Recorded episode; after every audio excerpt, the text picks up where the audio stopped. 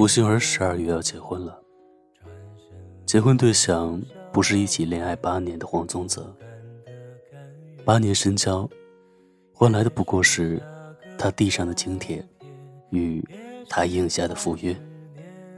于是网友纷纷感叹：“这不应了那句歌词？原谅捧花的我，盛装出席，只为错过你。”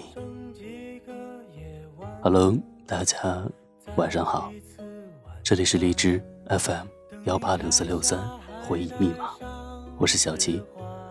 今天的这篇文章依旧来自于林一夫。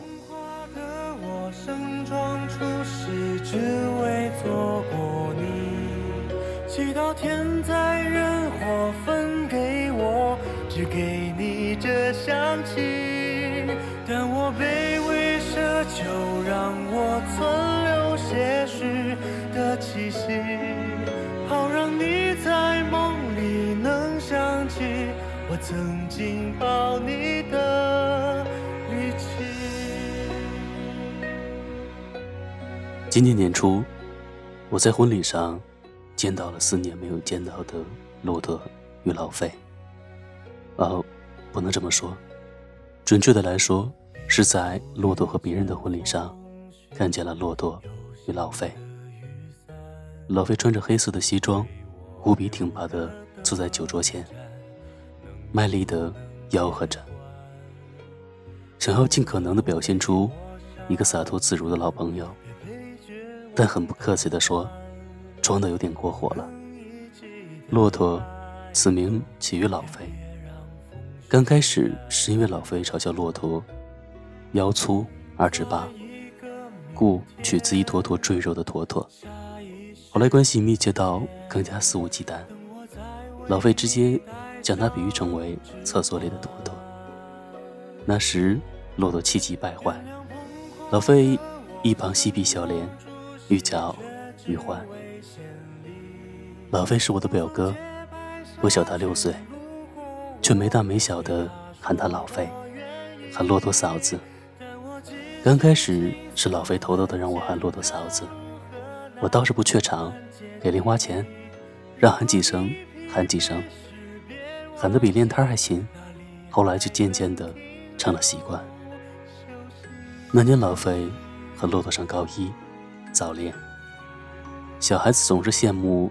大一些的孩子，何况老费家和我家就隔着一条街。四年级的我，一到周末就屁颠屁颠的黏着老费。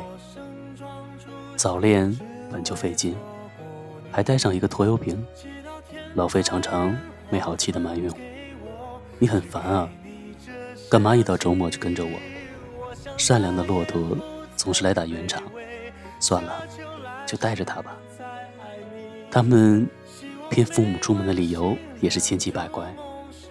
老师要求学生买彩色卡片做地理模型，正好和骆驼一组。化学课打破了酒精灯，要重新买一个来赔。找化学成绩好的骆驼来帮忙。美术课的写生作业是在公园，所以要约伴去画。每一个谎言都牵扯着一些钱，作为恋爱资金，攒够了。他们就计划着去远一点的地方。有一次，我们去森林公园郊游，我因为看孔雀走丢了，一路走，一路哭，终于让老费找到了。骆驼给我摇秋千，老费买了鸟食放在我的手上，一路都有小鸟飞在我的手里，这兴奋劲儿让我迅速的破涕为笑。骆驼对老费说：“小孩子真好玩。”以后我们两个有了小孩子就好了。的确，他们在一起时特别登对，旁人若不细看，肯定觉得是一对照顾孩子的小夫妻。终于有一天，我忍不住问老费：“你和骆驼是在谈恋爱吗？”骆驼笑出声来：“小孩子，你怎么知道什么是谈恋爱？是怎么样的一种恋爱？”连小孩子都能感觉到，不只是他们，我都深信不疑，他们有朝一日会有一个孩子。我甚至都能想到，他们组建了家庭，那一定是世上最温暖的家庭。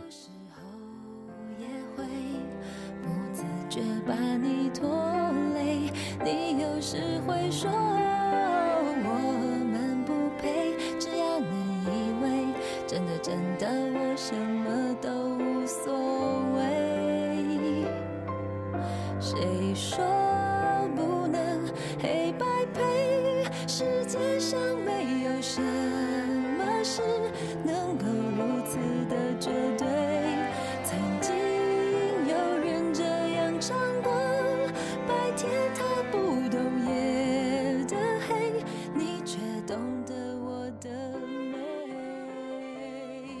六年级的时候，我跟老飞说。班上有一个男同学喜欢我，买了个戒指给我做生日礼物。老飞非常严肃地说：“哦，是吗？小孩子不学好，你这个年纪不能戴，我给骆驼送去。”我心里酸溜溜的想：“你和骆驼还不是早恋？”然后老费就拿着那个学校门口两元一个的镀银小戒指去找骆驼。他们熟门熟路的躲过楼管儿到骆驼的寝室门口，拿着镀银的戒指，大声嚷：“骆驼，老费给你送戒指来了。”第二天，骆驼就真的把戒指戴在了手上，逢人便伸手炫耀：“这是我家老费送我的戒指。”我曾经不止一次的问骆驼：“你和老费待这么久，不腻吗？”我也曾不下一百遍的问老费：“恋爱到底？”是一种什么感觉？他们谁也没有回答我，但他们之间日积月累的熟悉感，就像是一本活的言情小说。之后我忙着考试升学，老费和骆驼去外地上大学了，我们甚少联系。直到我考上本地的大学，老费开车送我去，他依然给我讲了一路的笑话，逗得我哈哈大笑的时候。然后讲笑话的一样说：“我和骆驼分手了。”之后的一个小时行程，无论是等红绿灯、上高架，还是下高架桥，老费都是在一遍一遍的向我解释：骆驼不是贪财，骆驼不是出轨，骆驼不是水性杨花，骆驼只是遇到了更合适他的人。其实我绝对。相信他的话。我记得那个高一的女孩骆驼，她在摇着秋千的时候，眼里闪烁着光芒。一定是真的，很认真的，很认真的在想象，有朝一日和身边的人永远在一起。在场的人都知道，你同我曾经比新郎还亲密。那些不知道的人，也在眼神的交错里看出了端倪。而你我，仍蒙在鼓里，自以为拿得起，放得下。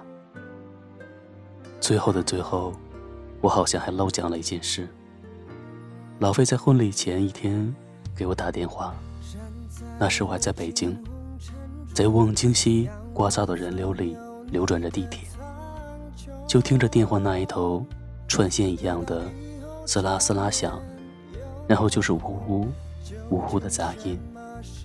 我以为是电话断了，正准备重新打过去，电话那头突然传来了老费低沉的音嗓：“明天骆驼就结婚了，别忘了回来。”他一个个人的通知，事无巨细交代着他和骆驼每一个共同朋友。老费的骆驼。要嫁人了，好像那是他自己的婚礼一样。微笑看见爱的浮现。